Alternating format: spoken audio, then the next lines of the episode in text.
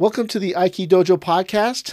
I am David Ito, Chief Instructor of the Aikido Center of Los Angeles, and with me is Bill D'Angelo, Fourth Dan Aikido, Aikido Center of Los Angeles. And today we have a special guest. Uh, my name is Ken Watanabe, Sixth Dan, Chief Instructor of the Iaido Department and Technical Director of the Aikido Center of LA Kyokai. Wow, great. Welcome. Thank you for having Ken. me. It's really great to have you here, Ken. Well, thank This you. looking forward to this conversation today and uh, our, our topic. Since and I talked about it before, I think you know we uh, the topic of discussion today, or at least for our lead-in, is um, what is the relationship of sword and swordsmanship in Aikido, uh, in a very broad sense, and then we can dive in. I think one one of the things I was going to think of when I when we start talking about a topic like this, especially with someone who's as much sword experience as you, is you hear people say that Aikido is based on sword. Like you'll see those statements floating around the internet, on interviews, uh, even talked about by instructors. What do you think people mean when they say Aikido is based on sword? I think it means when you look on YouTube, when people demonstrate, when teachers demonstrate the technique, usually they have a sword in their hand and they're demonstrating something like shihonage, like that's mm-hmm. a standard. That's a gold standard for showing Aikido is based on swordsmanship. Then you go, oh yeah, it makes sense. Shihonage, it's you cut four different ways. When you cut, you throw. But it's I think it's a lot more than that. It's not just for a technique isolated like shihonage. You know, it influences all the techniques in Aikido. If you say it's much more than that, what do you mean? It I mean it's the way they move in Aikido, in Aikido fight, I just made air quotes, you would move in a way that's weapons based. So you move in an upright posture and your footwork would be like a weapons kind of um, footwork, as opposed to like a grappling footwork or a boxing footwork. Oh, The- so so it's different than like the position a, a wrestler would assume in the in the beginning of a fight, or a um, I don't know judo person, or, you know, some type of grappler. They would they would assume a different type of body position and footwork. Yes, that that's correct. Yeah, the weapons, the Aikido movement is based on a weapons movement, either from swordsmanship or spearmanship, but it's an upright weapons movement posture. That's how they issue power. That's how they that's how they use their energy and their movement to create this energy to throw the to throw the opponent or pin them down especially in the beginning parts of the movement when you're trying to neutralize your opponent's technique they use timing and spacing to neutralize the attack as well as you know unbalance their opponent bring their movement within their own movement like draw their energy into your own movement things like that you know get into a optimal position from which you can you, know, you can strike if you want to but in aikido sense you throw or pin or apply some kind of control hold or something like that But did did Osensei study uh, traditional weapons forms? The story when you read the books goes like this. He studied hozoin ryu um, spearmanship. He studied yagyu shinkage ryu swordsmanship. He studied various schools of jiu-jitsu as well as judo. And he settled on swordsmanship and spearmanship to develop these movements that we see in aikido today as well as the timing and spacing So one of the things, Ken, I was thinking of as you were talking, and since they kind of got into it, is when I think of like the difference between, let's say, a boxing boxing body motion or body mechanics versus Aikido is, if your right foot is moving, your right hand is moving. If your left foot moving, your left hand is moving. Whereas like a, a lot of the movements in boxing are cross body, so you'll be in a let's say if you're a right-handed, you'll be left foot forward, left hand forward, but your power punch is is a cross where you're pushing the the mechanic is going across through your hips. They both go through your hips, but it's more of a cross rather than stepping in, and I'm curious is is there some aspect of that movement that is also derived from um, swordsmanship or spearmanship, the the different way that um, we move? Bill, I would say yes. In most traditional arts in Japan, your shoulders and your hips are actually lined up. So if your if the right side of your hip moves forward, the cor- your shoulder would come forward at the same time. So you're almost like your shoulders and your hips. It's almost like a board in front. So actually, when you're moving forward, when you're walking forward, like maybe in like Noh drama, your your hips and your shoulders they stay very still, and then when you're moving forward, you're actually like doing um, something called suriashi, this footwork that they have in a lot of martial arts, where your foot like slides and it comes down. There's a lot of sliding, and when you move like that, um, you don't see your opponent or the dancer's body move up and down or side to side. It moves very, very smoothly. Right. So in right. essence, Noh drama is what the samurai did for fun because it was also a part of their training. Everything the samurai did had to do with their training. Everything in tea ceremony was for training. Everything they did in Noh was for training. So the way they move their feet in Noh drama, it echoed how you would move your feet in martial arts. Like you like you would always hide your footwork. right. If you're looking at your opponent's shoulders, they would not be able to tell which foot was forward and what your balance was. And you can't look down at the feet. Once you look down at the feet and you look up, the guy already got you. So you're trying to hide your hide your movement, hide your balance, hide your footwork. You know, like your opponent will not know if your weight is on your front foot or your back foot, left foot or your right foot. You move like that, so your opponent has to. He can't take the easy way out and go, oh, okay, his weight is on his back foot. That means he's going to do this, this, this, and this. His weight is on his front foot. He's probably going to kick me with his back foot. Right. So you're completely hiding your balance so your opponent can't tell what you're going to do. So, Ken, one of the things that you're talking about, in, Ito Sensei teaches us too in terms of suriashi and sliding. I think sometimes that um, not, not not only beginners, but a lot of people that do Aikido find initially difficult is this sliding the feet with with the toes down, as opposed to a more Western style step where you almost like kicking your leg out and your heel touches first and then your feet. I mean, are you ta- how do you teach that and, and how, how is that related to a swordsmanship technique that you've just been talking about in terms of hiding your your uh, motion and your balance? Well, in terms of suriashi and how your foot, like sometimes our foot would get stuck, I discovered, and most people have discovered that it's because your balance is off. So your your balance has to be equally distributed weight wise, front and back. But of course, like in swordsmanship, your like power is 70 percent left foot, only thirty percent right foot. But balance wise, your balance is about 50-50 and maybe like mentally you're projected 5% forward. So you're always like in this attacking mindset that you're always ready to go forward at any time. But balance wise, your opponent will never know like if if you're not never know. They should not know if your balance is on your back foot or your front foot, you know. But do you think people today in in modern or Gendai Aikido think about this type of stuff?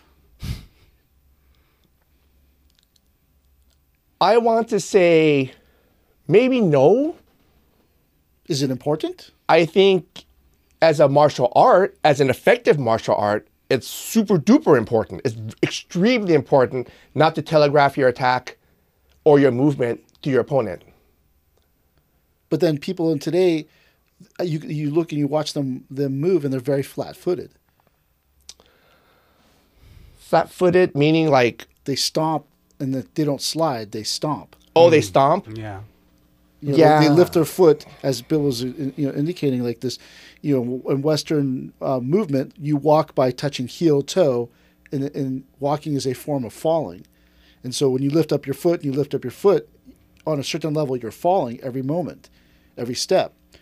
But then in Aikido, you're trained to slide, like that Suriyashi or Sugiyashi, whatever you're going to call it. Like, but do you think, do you think people are doing that today consciously? I would say if your teacher did not point it out to you and said you should move your feet in this way, this way because of this reason, this reason, you need to train that. Probably no. Is it They, they important? would just. I would think. I think it's extremely important to like move your feet correctly. One thing is if you move, if you come up, if your foot comes up and down, the chances of you maybe slipping on something outside are more. If your foot stays closer to the ground as you're sliding, maybe you might not get that um that big gait, even though you're trained to like in Aikido, you're trained to stretch your legs and in one movement, one step, slide maybe six feet forward at least. That's where your power comes from, that movement and your body coming forward, you know, extension and everything. But when you slide forward, as soon as your foot comes down and your body shakes, your opponent will go, okay, their foot is down, now I can do something. Whereas if they don't know what your feet are, if you're just moving moving around without revealing your footwork, your opponent won't know how to break like they won't know how they won't know eh, whether to sweep the leg or not to sweep the leg. Right. Because as soon as they sweep the leg and they miss, then they open themselves up to attack. Well, like you know, like in Sensei back in the day when we were students, he Yeah. used to wear his hakama really low to hide his footwork, right? I think what that was, 'cause I used to wear my hakama like that. And I think what it was is you have to move your foot, your feet, your step has to be kind of precise. Like you can't just step any old way. You have to step very precisely. If you do that stomping thing where your foot's coming up, you're probably going to trip. Hmm. So he probably did that maybe as a training aid, you know, because you have to slide forward without stepping on your hakama. Like when I took Kizukemi, I would always step on my hakama because it was that long, you know, because you can't Yeah. help it. Because you're just taking your kemi, scrambling around, moving your feet, trying to keep up with the technique. But as when you're the nage, you have to move your feet in a certain way that's very kind of precise. Hmm. So later on, this precise footwork, like when you get used to it, you can start moving freely and your footwork will still be correct. Like you'll still be able to move effectively without revealing like where your weight is, where your balance is.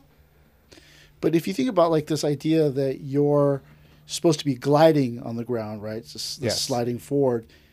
Why? Why you don't see that? And I mean, you- see it a little, a little bit in karate, a little bit. You see it in kendo, of course. You see it in iaido, but you really don't see it in judo mm-hmm. or old school jujitsu. I mean, not you don't see it in Shorinji Kempo. I don't think, and I'm looking for it.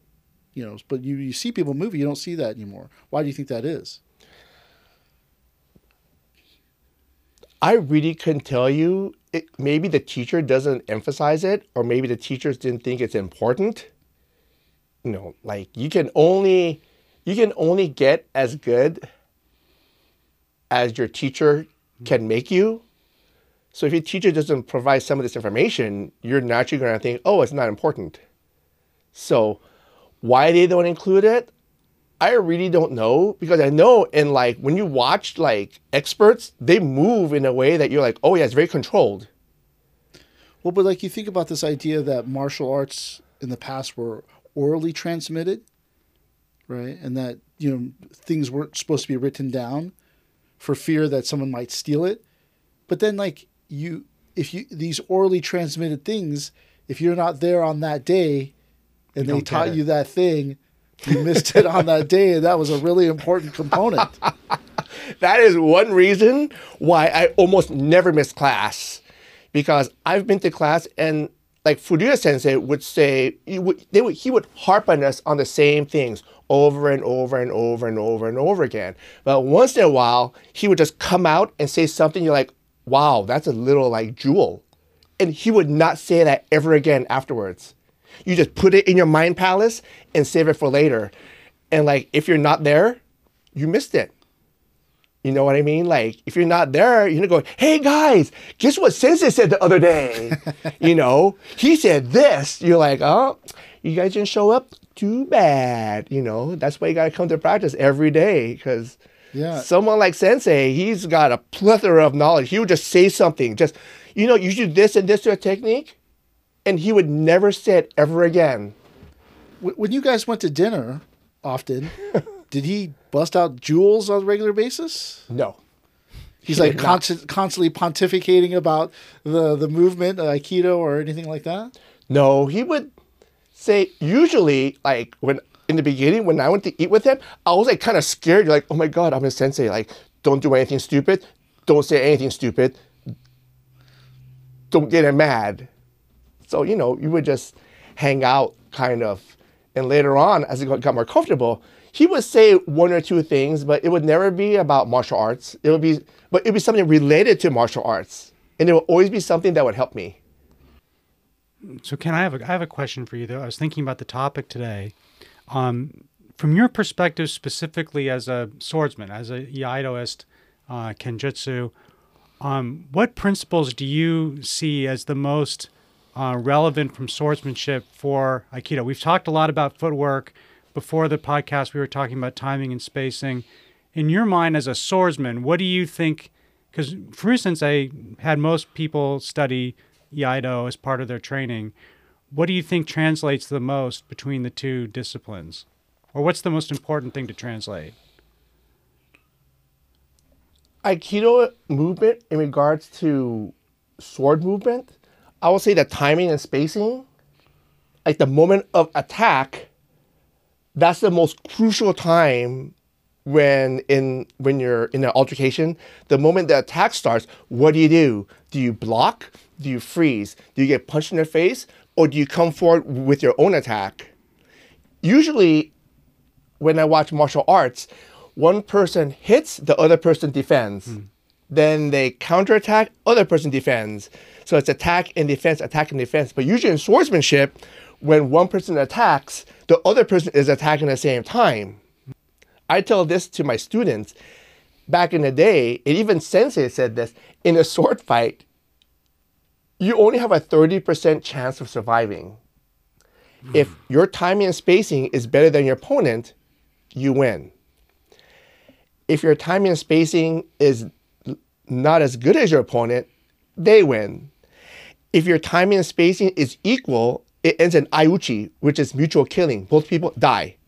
So your chances of surviving a sword fight with another swordsman, it's about a third, and those are the those are not good odds Right. It's bad odds. you know but the swordsman is trained for that situation like they're trained to die So, is based on what you're saying, is is like the real key takeaway from weapons uh, a mental training that you you learn how to be aggressive and attack and defend at the same time? Is it is it the timing and spacing, or is it all three of those things? But it sounds like what you're talking about is very um, like mental training that in terms of being uh, you have to accept the fact that you're going to lose and then act from that that basis. on a certain point you have to accept the fact that you're going to lose because they say when you think that oh i want to survive this then it totally changes your mindset you know? But if you think i'm just going to die i'm just going to go balls out then that totally changes your mindset and the energy that you give to the other person. And sometimes that is enough to make the other person go whoa hey hold on a second hold on a second. But if both people are equally committed to like attacking going forward then that's where like this timing and spacing come in. Right. you know and then um, yeah it is mental but then it's also like the physical technique the timing the spacing between you know how long it takes for your opponent to reach you the spacing uh, when you should move etc., etc., etc. Usually in swordsmanship, both people attack at the same time, and then both people die. And but in Aikido, we have that same kind of mentality where both people go Aiuchi and come forward. But instead of going Aiuchi and coming forward, what happens is you do Aiuchi, and because Aikido has Irimi, Tenkan, Tenshin, at the moment that you think you're gonna get hit, or at the moment you would hit your opponent, you make them miss you. They call it mutual missing. If you read like Zen and Jap- Zen and Japanese culture by D.T. Suzuki, there's a whole chapter on that. I don't remember who's the person that first coined that mutual missing thing, but it's they both miss each other, even though they attack at the same time. When in Aikido, you miss each other with the intention of missing each other, but then instead of them hitting you, instead of you hitting them, you line up with them, and then you can apply the, the technique, Technique. that way. You bring them, and that way you bring them into your own movement. That way you bring their movement into your own movement, and from there you can neutralize their power. You can unbalance them because Aikido is throwing and pinning, and you can get into a good position. But do you think that people in Aikido today think about it in that at that level?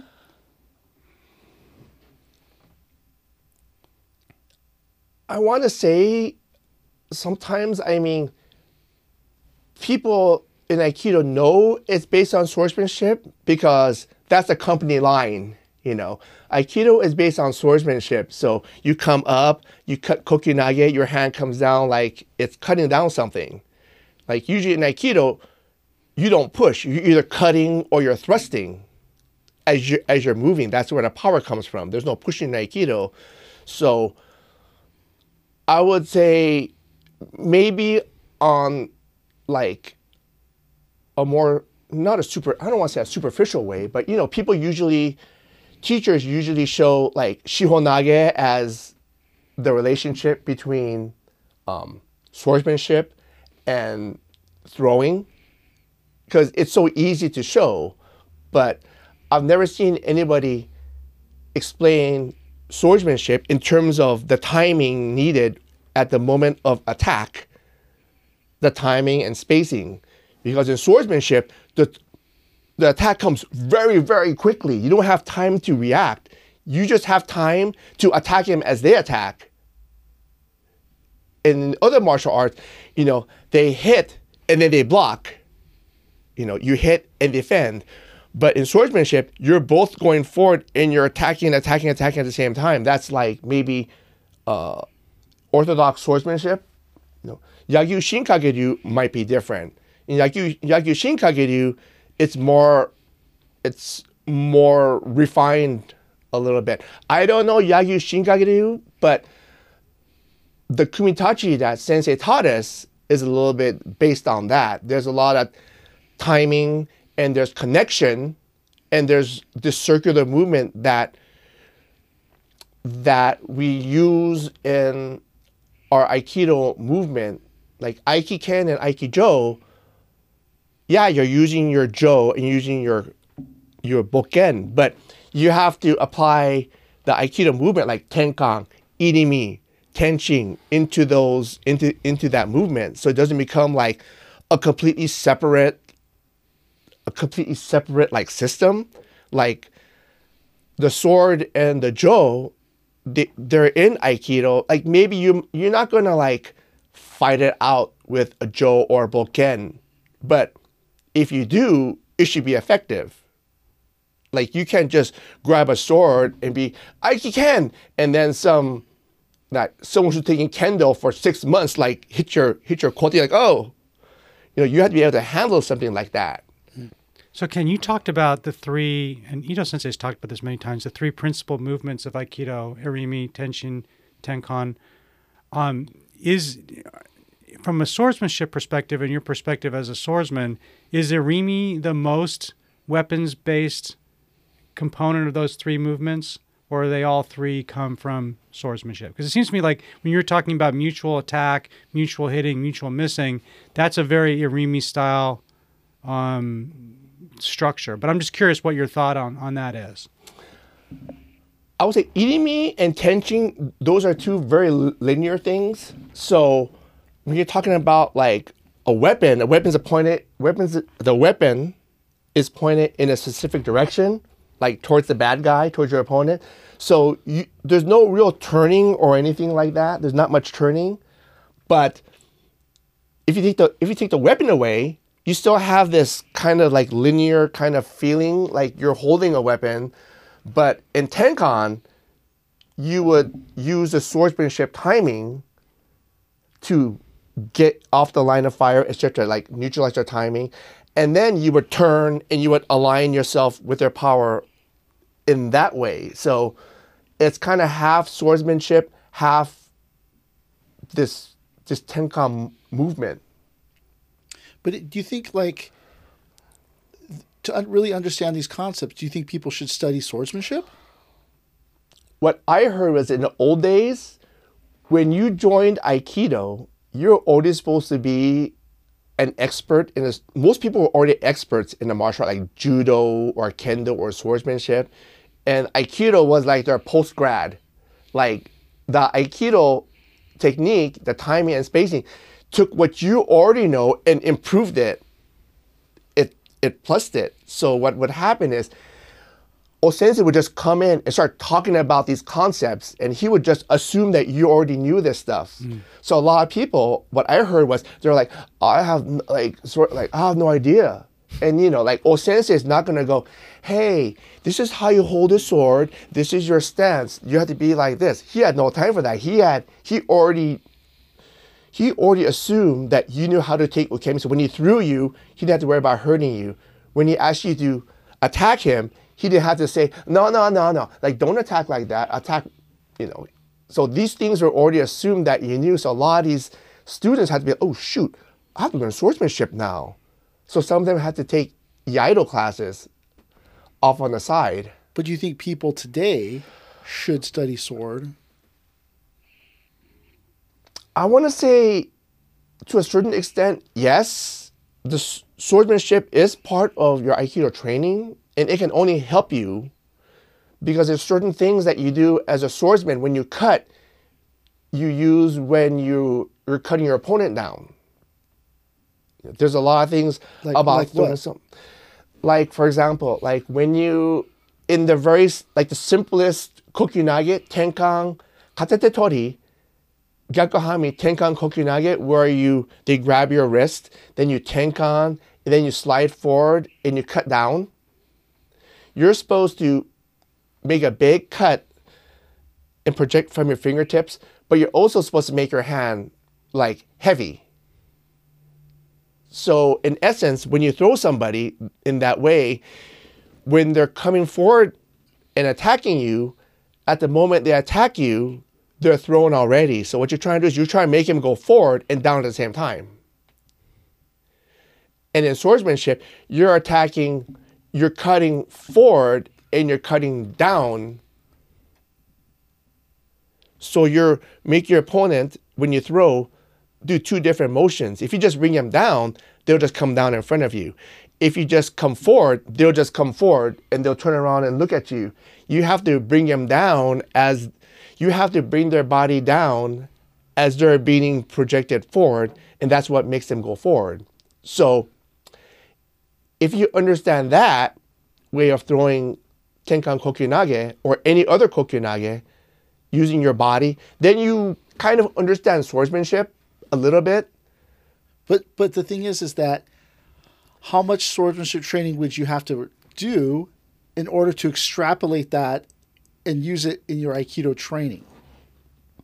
Well, I started in 1988 and I started Iaido in 1990. And between and from 1988 to 1990, before I got my black belt, we were already doing like there's already a weapons class. So in those two years, I kind of already knew how to do suburi and stuff like that. When I joined Iaido, all I had to do was watch them do a technique and just try to just try to copy it.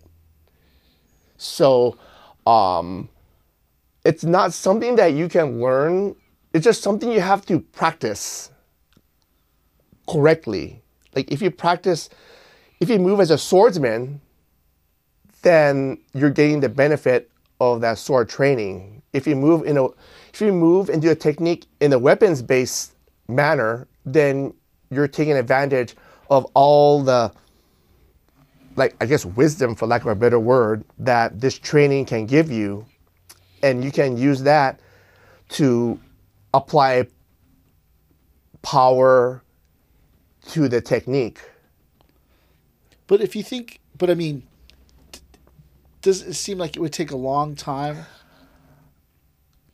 I would say martial arts, you're playing the long game because most of these movements, as simple as they are, they're so simple that one one thing wrong would just make the whole thing wrong.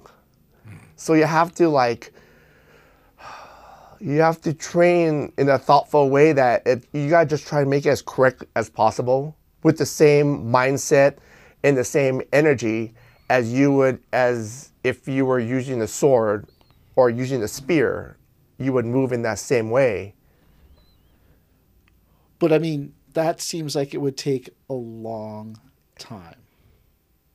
i would say it would take a long time Like Bill, how long have you been studying Iaido? Since 1999, 1999 or 98. So 25 years.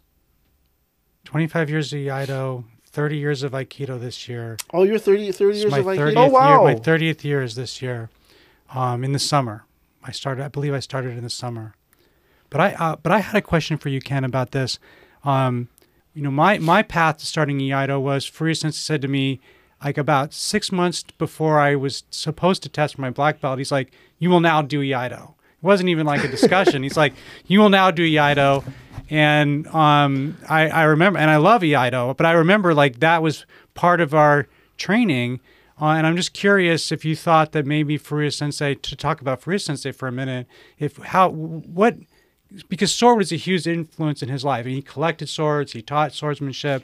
But do you think he was influenced by Second Doshu in that respect, or what? What made him so committed to both arts and their relationship together? I don't. I don't think it was uh, second doshu which which influenced him to do it. He he was collecting tsubas at like Very 10 young age. old Yeah, before he and you know he had he got his shodan in kendo at ten years old.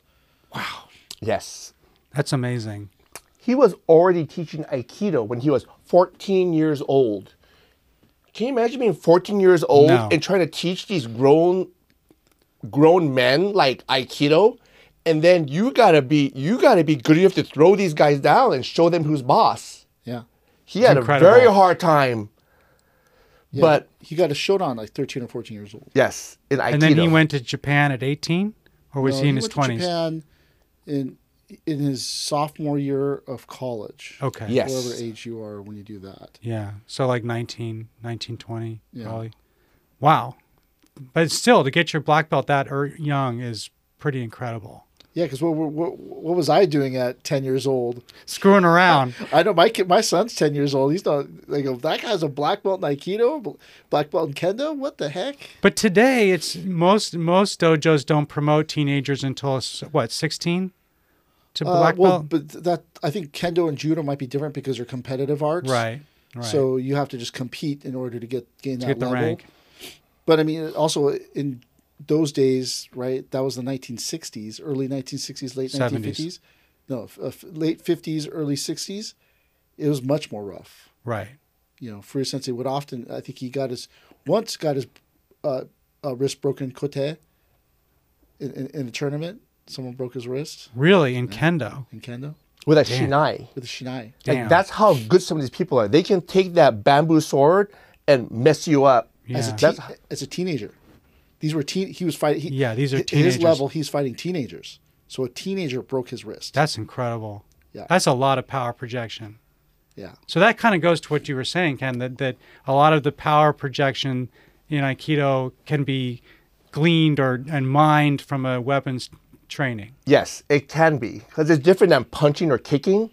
It's energy through.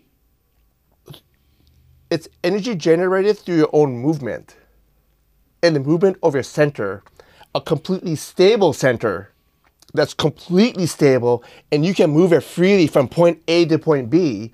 If you do that against your opponent, what what chance do they have against someone who can move that that powerfully? Well, what if a person studied uh, Western fencing or, or medieval swordsmanship? How would that be different than studying kendo or you know, aikido in, in a, in a sword-based art? I don't know much about medieval swordsmanship or or Western fencing. I knew that Western fencing they take it, they take in consideration your center line. They're always talking about the center line, center line. They're Yeah. always talking about about spacing and distance. So, but usually in like Western fencing, from my understanding, you just poke the guy. You know, d- depending on which sword you have. I forgot the name of the three swords. You have saber, épée, and foil or Yeah. something else. You know, some are for slashing. One is one is strictly for like for like thrusting and things like that. So I will say the timing and spacing is not that much different because they're both moving forward because you got to get into attack range to deliver the attack. Right. For swordsmanship, they're trying to cut you down in half because just because you get stabbed doesn't mean you're like, oh, okay, I forfeit, I win. Like in Japanese swordsmanship, you gotta cut the guy completely because if you just do a flesh wound, if you miss, they're gonna come after you again. Right. Like they, you know, if you cut off their hand, they'll probably still try to cut you with the other hand. They're trained like that. You know, so one of the things I hear both of you talking about when you teach at a very high level, talking about zanshin in Aikido, especially when you finish your technique in Aikido. But when I think about Iaido and zanshin, when you're when you're just saying there is that in Iaido you might have an initial attack and then you have a moment of zanshin to be ready to attack again. Um, what's the relationship of zanshin in Iaido and in Aikido, and, and how how important zanshin is for Aikido? Because I hear both of you talk about zanshin all the time. Well, I mean, zanshin is this this your the power of your mind that's left over after the technique.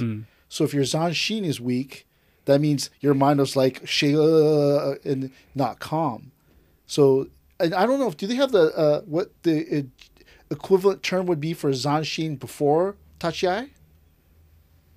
I don't know if they ever talk about that. I don't know if they but- have anything like that. Like they're always talking about Zanshin. After you finish the movement, you stop sharply, and then stopping sharply, it it reflects your state of mind. Right. Like you can tell that something up there is still working. Like Zan is, Shin is kokoro, like your, Your spirit. mind, yeah. Zan is leftover. Hmm. So it's a leftover spirit in the technique. So if there's no Zanshin, probably your movement was just empty movement, just, you know, just flapping around or something like that. yeah, it's like it's not dance, but it, the idea would be it'd be like dance. Yeah. It's Okay. just it's just movement, but the all Intention. all the movement in martial arts have meaning. Yes. They all have purpose, and so even when you stop, it has purpose. And so Yes. that's the idea that your zon, your zon shin is left is what's left over after you just did this whole miraculous movement, cut this person down, threw them down, and what is left? Uh, shaking around. That means you, it was just physical movement. Right. Right. Yeah. So there's a spiritual component in a sense to it. What you're saying. for lack of a better word, we say spiritual. People Yeah. think of the- spiritual as religious, but no, it's spiritual as in uh, internal, Internal. Okay. right? What's what's left over? You It's just like mental. you just cut this person down. You just did the worst thing that society uh, deems the worst, right? And then what's left over? You know, so when you're all frazzled, right? That that shows your level. Right, right. But why do you think both of you? This is a question for both of you. Is that I mean, I notice in my own training, but then sometimes if I'm teaching class, like if you watch people, like sometimes if they're in the, in the last half of the class, they're tired, Zanshin slips, um, and I know I sometimes I think like there's there's so much emphasis I think from a Western perspective on learning how to do a particular movement, you forget the mental component of it. So, like, let's say you do a Iriminage, but you don't finish in a Zanshin position. Um, you, as you say, you don't, you haven't caught the the technique completely. But I just think like it's it's very easy. I think for those of us who grew up in a Western environment to not not emphasize the Zanshin as much as we probably should. I mean, in the most practical sense, when you have Zanshin, the technique is still working. So if you have multiple opponents, you can't throw, turn off, then turn on again. Right. Because, you, you know, as soon as you wake up again, you're dead or, you know, knocked down. So when you throw, you're like keeping your ment- the mental technique working. So when you have multiple opponents, if you have to th- do the, another technique, you're not like, oh, I got to start all over again. Let me just let me start all over again. You know. So, but usually, like they say, your physical posture reflects your mental posture. So if I throw and my hands a little bit askew, it's not a huge crime. But for martial arts, you want to make, you know, you, you have to have your hands set in a certain way. So when you don't see it, you're up. Like it's a bad finish, like it's a sloppy finish. There's no zanshin. So when you get very, very good, maybe you just stand there after a technique and you and you're full of zanshin. But you don't have to have your hand out to like to like signal that there's zanshin. You know what I mean? Like you, you could just cut and then relax, but mentally it's still working. Be ready. Yeah. Yeah. But in the beginning, it's really hard to say, concentrate real hard. And you're concentrating just sitting there. So in martial arts, like when you make a good finish, like you can concentrate on your posture and your finish. And that kind of it's something that your mind can like um, grab onto to help concentrate. Because it's hard to say, okay, concentrate. And you're like, um, on what? So when you're doing the movement, even when you're cutting, like when you're doing suburi, you cut and then you stop sharply.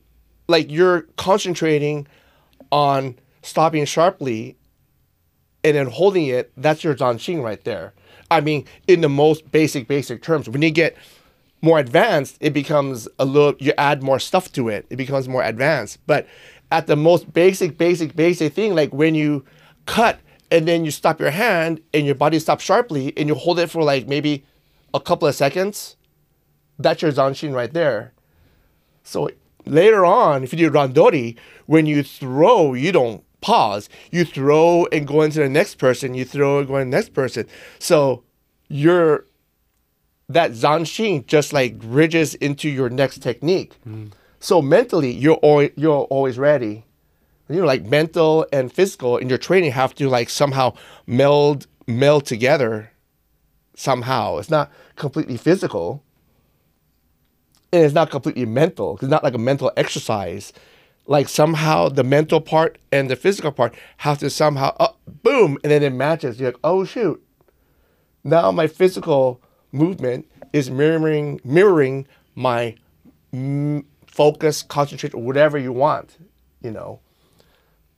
So when you do Aikido and you and you do something easy like Tenkan Kokyunage, you can feel your you can feel their energy and your energy kind of align. Then boom, you just go forward. It Aikido becomes actually easier when you like get all this stuff, all the when you tick off all the recipes in the Aikido recipe book for a technique, you get them down, and when you add timing and spacing, like when you're like swordsmanship style, you add that timing and spacing. Like at the moment they cut, you're at their side,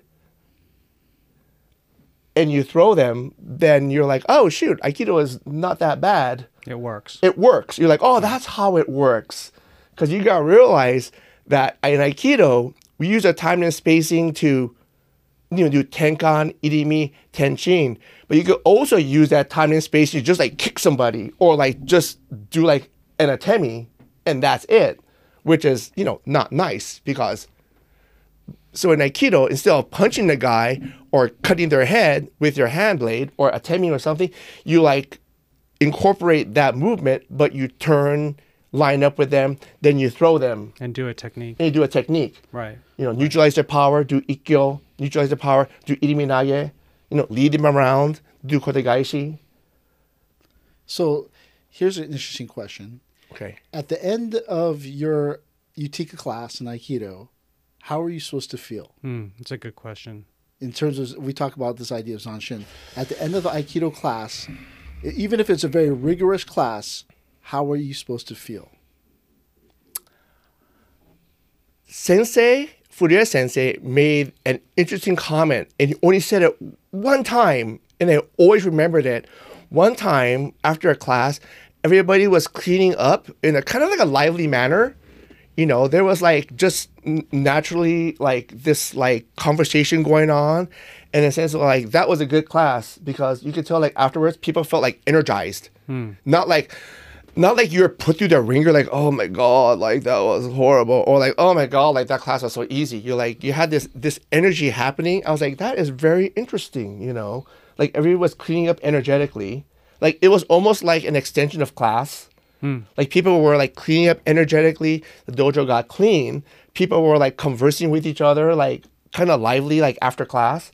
And sensei was like oh yeah that's that's how it's supposed to be you know? And they never forget that. I was like interesting so there's this whole energy that happens in the class. I guess if you teach correctly, is energy that you imbue in the class, and it just carries over into um, after class. Because I remember I used to come to class like just like I would rather go home and take a nap after work. Then, and I learned that I would feel so much better after class. And I was like, oh shit, I'm gonna come to class even though I'm dog tired. Well, that's the way it's supposed to be. That the Zanshin is kind of like cleaning your energy. A little bit. right? And so when you go to the class, and even if it's a really, really, really hard physical workout, once you get out, you should feel like, wow, I feel energized. I feel Yes. good. The your mind is clean, your energy is clear, and then your body feels good. And then you go, hey, let's go do something else, Yeah. right? Like even if you supposedly so, even if you supposedly did like four or five hours of Aikido afterwards. Like I always wonder, like how do these people do like four, five, six, ten hours? Like O O Sensei would just get them up, do ten hours of training, come, they go to sleep for an hour or two, and then he would wake them up at three o'clock in the morning. Right, start over. It's like how do these people do that? And then this idea that it it somehow energizes you and gives you power, which enables you to kind of like do a, a lot of it, and then that power you take into your regular day, and then you feel you know that's why it's you're supposed to train at six thirty a.m. before work To rise your Yes. energy. to, to improve your energy, and then you go to work, and then you're you have a great day, and you're super productive Yeah. and all that stuff. Yeah, because supposedly at that time, that's when they the Earth's ki is the strongest. That's what they say. That's why they do Tai Chi like in the morning. That's why O Sensei and Doshu, the only class they would teach is a 6:30 a.m. class. So I guess that goes with that that um that concept of that misogi, the Yeah. cleansing, like what you were saying. You feel like good afterwards. It's not like you're literally cleaning something, but spiritually you feel, oh yeah, like I'm refreshed kind of thing. Like I I don't feel any um all the bad things that you had during the day in training, you're concentrating on the technique so much. Like, you know, that you can't concentrate on a bad day when someone's coming showing energy to your head. You're like, oh shoot. You know, you have to move. So it kind of gets all the extraneous stuff out of your mind because there's just practice and that's it. Yeah, and even at, even at a, a lower level of of uh, rank, you're supposed to feel that, not just at the higher level. For everybody. yeah, for everybody. Like you, f- like I, I mean, I imagine in the beginning you don't feel that because you're so self conscious and you're so worried. Yeah. But then after a certain level, you just start moving, and then you, oh, I feel good, even though I've only been doing Aikido for a Couple months. months. Three months, yeah. Because in our dojo, after three months, people already know how to do tenkan, irimi, tenchi. They have the basic footwork down. You know, they know how to kind of move. Then they have to refine that movement, which takes uh, how many years after that? Who knows? But you're constantly trying to, Well, yeah, when you and are students, uh, black belt was three to five years. yes, You got yours in two. I got mine a little more than three. yes, Right, but like three to five years, you're already a black belt, yes. and then your body, you're you know, you're just moving your body doing Aikido. Yeah, we were young. We had time, so we had, we could we could afford to do aikido over and over and over and over and over and over again until until the technique kind of I won't say marinated. It not battered into our body, but it seeped into our body. So we kind of uh, got accustomed to the movement itself. Then after that, you gotta like refine it, you know, timing, spacing, distance, everything, all that other stuff. But all these concepts you're talking about that come from sword, right? Sword movement and spear movement. How do you can you can you get those movements without studying the sword though? Can you get a real true EDM? Supposedly, supposedly you can't get a true EDM unless you learn how to use a sword. Because the cut will never be true, because it'll always be an affectation of a cut. I think you would have to be a really, really disciplined, special person. So, like when you move barehanded, it's just as precise as if you had a sword in your hand.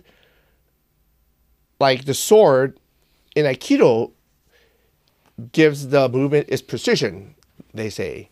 And then from this precision, you learn how to move the sword more freely. So it's not just Rigid. precise. For jo, it's supposed to be you learn like flexibility and movement. You know, it's very flexible and flowing. But when you when you handle a staff, when you hit, it still has to be very precise. So it seems like all this training with with weapons is designed to make your movement precise, like very precise, like the like the timing is precise, your movement is precise, like the way you focus is very precise. Yet when you watch like O Sensei, these other guys, it looks like they're just like almost like stepping around, like pirouetting and things like that. So within this precision, you have to somehow find this flexibility and movement. Or in this flexibility and movement, you have to find the precision in that flexibility and movement because it's still a martial art. You know, like when you hit someone, you gotta hit the target. When you throw, when you th- when they attack you, you have to make sure that you know you're off the line of fire. All body parts are off the line of fire. You know, But then, in that sense, should you should you study cutting like batoryu and stuff like that? Because you have to, to truly learn that cut. I know a lot of Aikido schools offer Iaido to supplement their training, and I completely understand why. Because Iaido is so precise, there's only really one way to do it, and that's the correct way. So when you get that mindset into your brain, when you start doing Aikido, your your movement just naturally becomes more precise. So I would say Yeah, but they, should they Yes. be, should they be doing like tameshigiri and all stuff like that? you don't need to do tameshigiri. The cutting tameshigiri, the cutting uh, wara. I, I don't think so. Yeah, that's like breaking boards.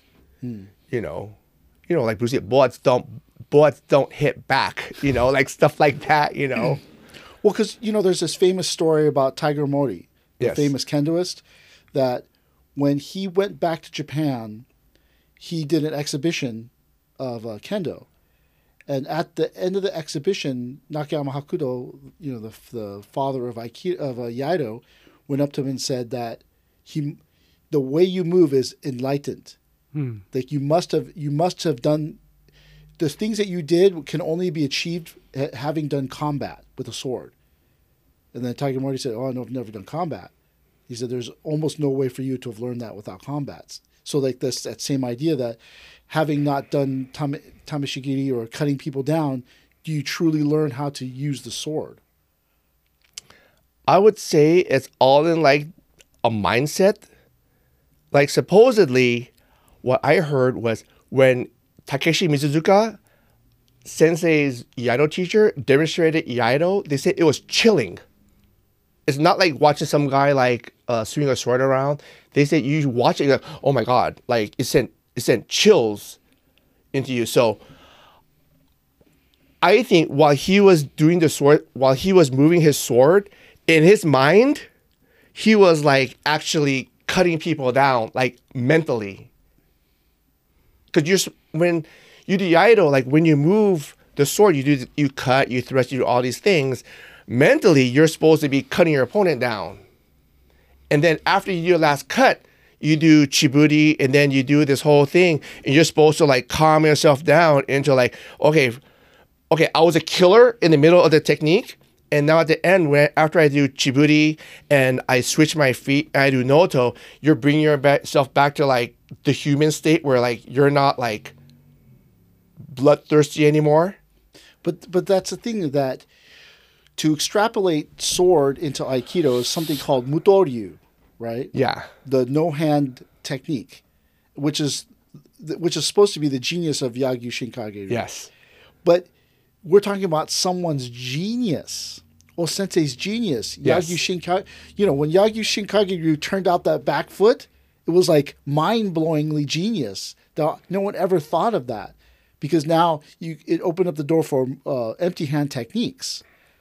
But we are doing O Sensei's enlightenment. We are Yeah. doing this this mutoryu, this enlightened movement, which you know ninety nine point nine nine percent of the of the swordsmen in you know ancient Japan weren't able to do. Yeah.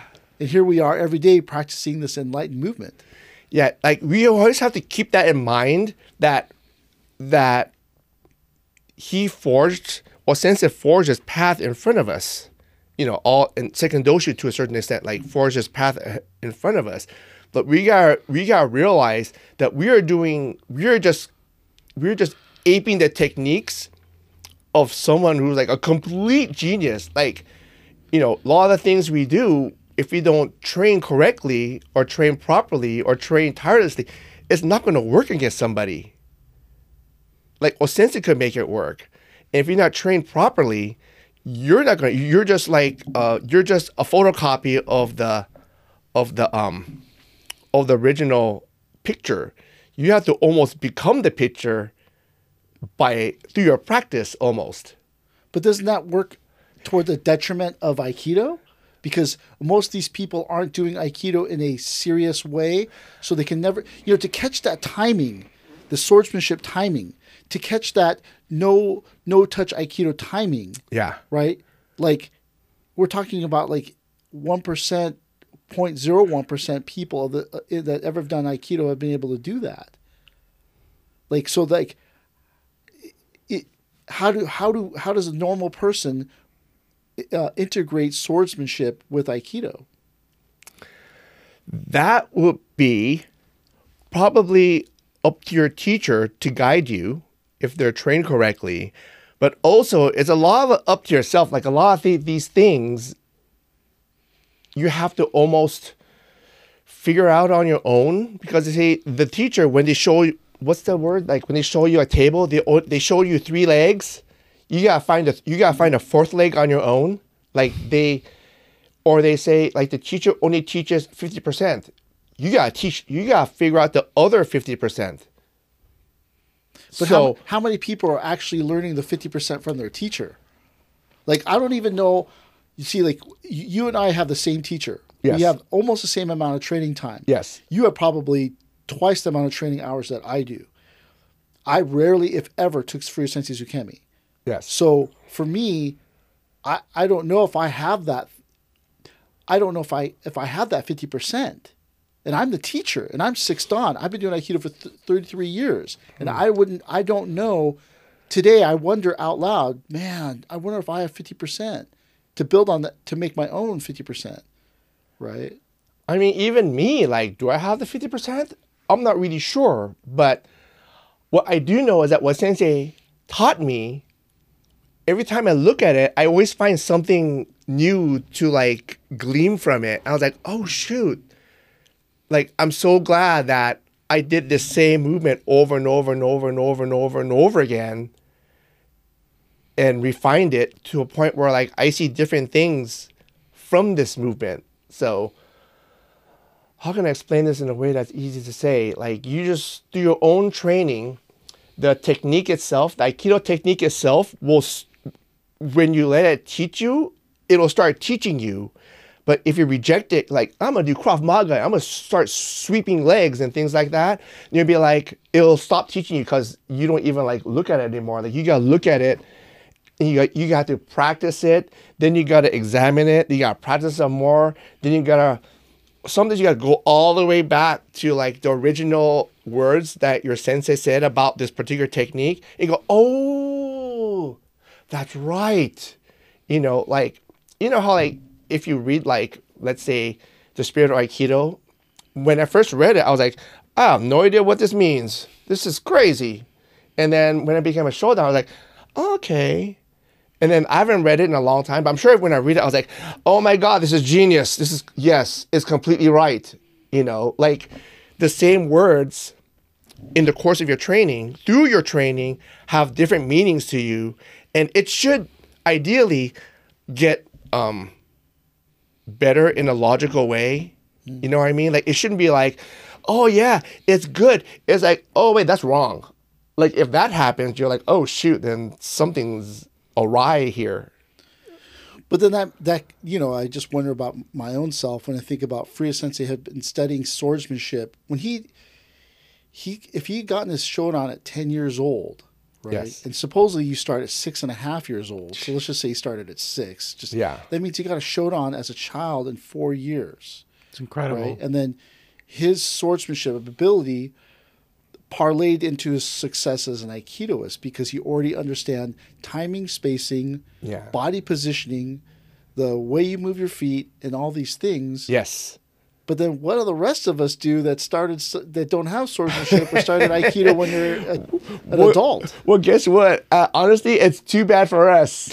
You know, it's like that's the way it works. You know, some people get born into a family with lots of money. Some people are poor. They gotta work really hard to like get rich. It's almost like the same thing. I mean, Sensei, he would tell us that about his teachers. Like Kendo is Mori Torao, Tiger Mori, and Ebihara Sensei. Ebihara Sensei for Iaido, Takiguchi Sensei for Kendo, like this old man. You know, he had like when he talked about them, they're like, wow, those were real martial artists from old school. You know, because Takiguchi Sensei was a um a Ittoryu guy. Because way back in the day, they used to, um, they had these dojos, but they would uh, focus on one particular like koryu yeah, right. and they would go like that. They would they would do like they have a special a particular school and they would practice kendo like that. And now kendo is like more general, you know. Right. They But don't have those uh, main main schools. yeah, like they don't all the have yeah, they don't have that rivalry like, oh, like Ittoryu is better than Shindo Munen-ryu, you know, like we're gonna beat you. Now it's like, you know, everyone's come together to better themselves through this training. Well, but I mean, you think about this idea that swordsmanship and aikido go hand in hand, right? And but then, who has the time to study both? who has the will to study both? Right? One each one is its own separate art, Yes. right? And then you have to have the will to study Iaido, and you have to have the will to study. Well, then if let's say we throw in spearmanship, right? Each one of those is a is, uh, is an art in itself, and then in Japan, you they you know they emphasize ichido, one path Yes. Yes. right? So how do you? Th- that's the hard part about it- what will the future of Aikido be like when people, the, the senseis or the students or whoever they are, don't study Aikido. They don't stu- study Aikido from the standpoint of swordsmanship and spearmanship. What would happen Yeah, what's going to happen? I have no idea because that is probably what makes it work. The timing, spacing, how you issue power through your whole body, your center extension. You know, some things are strictly Aikido, like, you know, Kokyudosa, you know, that thing, which is super important. But you add Kokyudosa to swordsmanship, timing, and spacing, you're going to get this thing that's freaking fantastic you know like you're gonna whatever the your opponent does however they attack you once you neutralize their power what is it what are they gonna do when you take away their power and balance for that split second and as a swordsmanship as a swordsman you're trained to take advantage of that split second where they're where they're off balance and you exploit that so when you add timing, spacing, kokyudosa, your footwork, then that's why when you look at Aikido, you're like, man, well, Sensei was a genius. He was a complete genius. And people would go there and go like, what's Aikido? Looks fake. And then, but when you get thrown by Aikido person, you're like, oh, wow, like I didn't, how did he throw me? I had no idea how he threw me. Hmm. You know, because there's stories that like you get thrown by a Aikido person, you know, number one, when you try to hit them, they're like, where'd they go? Number two, when they, when you get thrown by a Aikido person, a lot, of them people say, I had no idea how he threw me. You know, it's a mystery. Like all I know is that I was falling. Because Aikido is designed like that, so it's not other martial arts, you know exactly how they threw you. You know, they grab your arm and they put you over their shoulder. Well, a lot of times in Aikido, they say, I had no idea how they threw me. You know, I didn't feel it. I just, all I felt was I just started falling. And you're like, wow, like that's weird. So I guess it's timing and timing and spacing on ster- timing, spacing, connection on steroids. Mm-hmm. Like you're like it's so you're such an expert or the technique enables you to be such an expert at these things that you can throw people in that manner in a way that they're like ah like i grab them and now I'm on the ground. I don't understand. It's like that thing where it's like grabs sensei's um grab him like him. What he would do like this thing? And i was like how is he like making the power come off from my legs i can't understand that i could never understand that like it's not like it's not like i felt him pushing me down it's not like I felt him cutting me down. I would grab him and he would go like this or do something like that. And I'll be like, oh, and I my feet would just come out from under me. It was the weirdest sensation. Weird. So how do you get there? How do you get there is through practicing correctly. But do you need sword? Do you need swordsmanship and spearmanship to get there? For that particular instance, I would say it helps because that was more like a kokyu connection thing. But when you're talking about people attacking you, you know, coming up and like not just like doing like tapping you, but someone who's actually trying to swing a baseball bat at your head, yeah, like you need that kind of timing and spacing. Because if you don't, you're either gonna get hit in the head, or you know, or worse. You gotta either be in the right position. You can't hesitate and you can't block because it's you know if you block a baseball bat to your head, your shoulders, your your arms gonna get hurt. Hmm. So you gotta like move in a place where the power in the attack is neutralized or it's not so not so strong. You go into like a dead zone in the technique. Then from there, if you're close enough, you can do atemi, tenkan, and throw them down. So in that sense, that atemi, when you slide in to do irimi, that's your that's your sword move. You're like thrusting as you slide in. So you're attacking as you're defending at the same time. Which that's the ideal of every martial arts technique is offense and offense and defense are like melded together. So it's not completely offensive. Like you can't just punch and leave your face out there. You have to punch in a way that if they counterattack, you're still protected. Or if you're blocking, you have to block in a way that there's a little bit of offense in there that you can still come forward and do a counter, a counter punch or some kind of offensive technique like that. And swordsmanship is like that too. Like when you bring your sword up, you have this one instance where your throat is opened. You're trying to you're trying to cut in a way where as soon as you move to attack, you're exposed to your opponent's attack. So you have to lessen that by bringing your sword up and down and coming forward effectively so your opponent won't have time to come forward and thrust at your throat. So it's all like this it's all about timing and spacing and like when you attack, you have to attack in a way that is very hard for your opponent to counterattack you. But the technique is designed that when someone attacks you, you're able to slide in or do a counterattack to them. So all these techniques are, are designed like that. It's not purely offensive or purely defensive. They have elements of both. Like that yin yang sign is like like half black, half red, or whatever colors you want. Like it's not all black or all red. So most a good martial arts technique is both offensive and defensive at the same time. Like Aikido looks defensive because you're actually looks like you're just waiting around for something to happen. But actually, in Aikido, you're very subtly initiating the attack to make them attack you, and that way you're not waiting around. Because if you wait around, you'll always be late.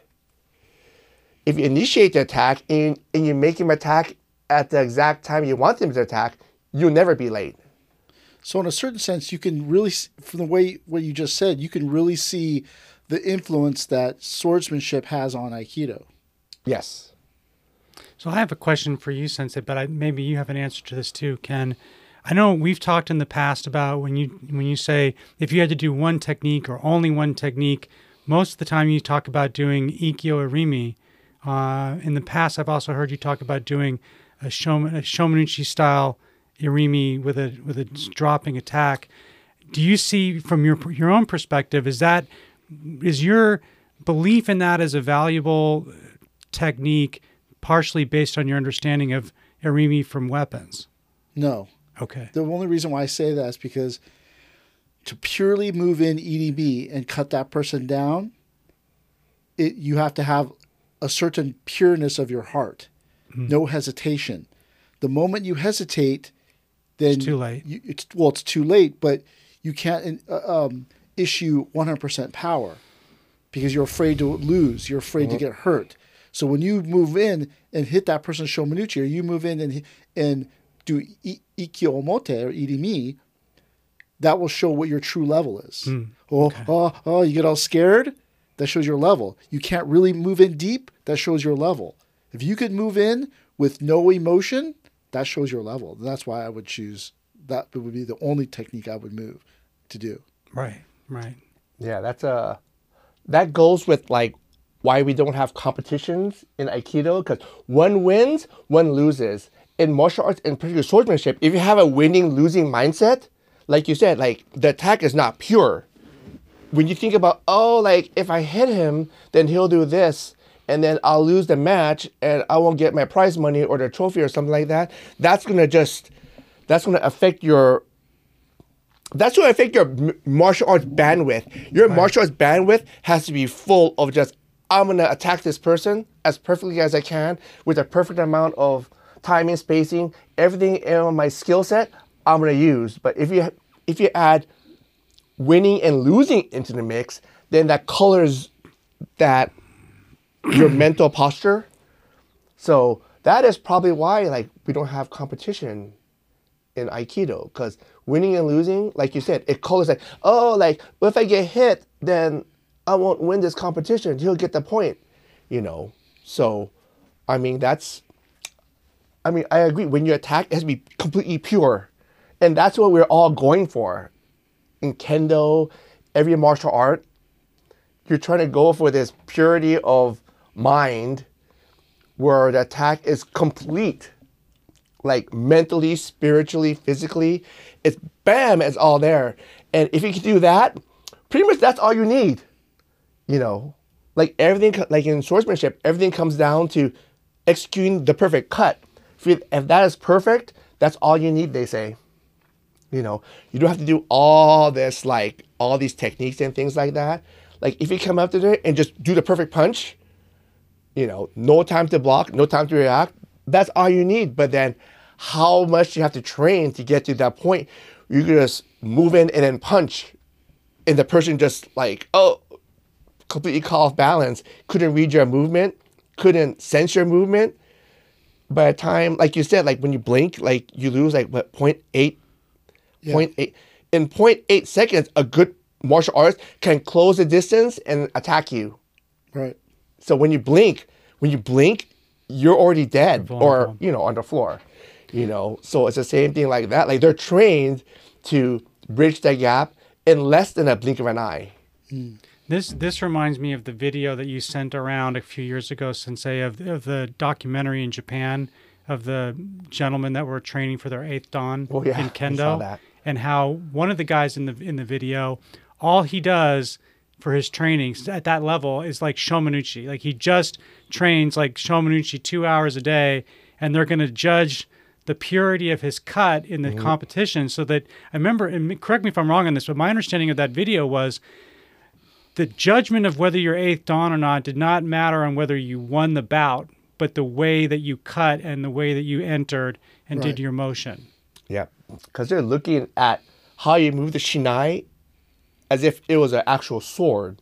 Because up until then, you can do all this stuff, you know, because it's just a bamboo stick. You can do whatever you want to with it, like technically. But they want to see you move this bamboo stick in a way that's a swordsman would move the bamboo stick. And these guys are trained to like, you know, all they do is they're experts at observing the movement. That's what they do. Right. When they're facing someone, they're trained to observe like the movement. So when they're just watching you, yeah, like they could totally tell your mental state as you cut. So yeah, they're experts. They're experts at reading people because that's their job. Is when they're like facing someone, they're just not like reading like the emotion. They're reading the person. You know, they're sizing them up mentally, just like they say like when a person walks in, you should look at them and go, okay, like you know instantly what their capabilities are just by the way they walk, just by their posture and stuff like that. Yeah, Sensei told a really interesting story when he was in Japan, they were at some like tameshigiri competition or something like that, you know, all day thing, and he was just like, um, I forgot who, who he was with there, but probably like another sword teacher. They were just there watching these people like come out and do tameshigiri, and then he told a story. He said this guy came out. He said, "Oh my god!" He, this guy came out, and instantly Sensei could tell how good he was. He said he came out, drew his sword, cut, and then he put it away, and he went back. Then he said his shoulders didn't move at all. Hmm. But he could tell by the way he walked out that this person was like he was a real deal. Everybody else, when they walked out, you know, he didn't think anything of them. He just came out, he cut expertly, he just left. Hmm. So just by him walking out, Sensei could tell that he was very, very, very, very good. Hmm. When he cut, he cut like his body didn't move. He said his his shoulders were completely still. He drew, he cut, he put the sword away, boom, and that's it. wow So it's like, dang, because you know, like you've done Iaido before, right? Yeah. And I've done Iaido, you've done some Iaido. Like, you know how hard it is to move and keep your shoulders completely still? it's very difficult Yeah. it's very difficult Yeah, like, because you, you can't telegraph your attack. Once your shoulder goes like that, oh, and then he's going to do something. That's carte blanche for them to come in and kill you, to like attack you. So, you know, you gotta be super duper careful back then, you know. So I would say in terms of swordsmanship in Aikido, the benefit you get from swordsmanship, in addition to the cutting motion, is the timing and spacing that swordsmanship uses when somebody when they're being attacked like the time and spacing for the sword fight can be applied to empty hand technique which is what O Sensei did he applied the spacing and timing from a sword cut into a barehanded technique. So whether they slide, whether they step forward and grab you, whether they step, whether they come forward and tackle you, whether they just step forward and punch you, you're always judging the timing and spacing of the attacker, and you use that to throw or pin them down.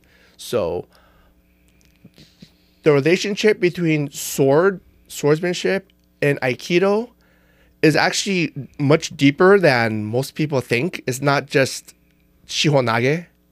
It's like it's almost like it's a huge part of how to neutralize your opponent's power, get into a good position, unbalance them, and all the other good stuff that when you hear stories about Aikido, that's what enables you to do some of this stuff. Hmm. Well, kind of, that sounds like a really good place for us to try to wrap it up, circle the wagons. Is there anything else either of you wanted to add to this? I think it's a good spot. I think it's a good place to stop. Okay. Thank you very much for having me. Well, uh, thank you everyone for Thank you. Um, listening or watching. And don't forget to like or subscribe to this podcast. Thank you. Great. Thank you very much.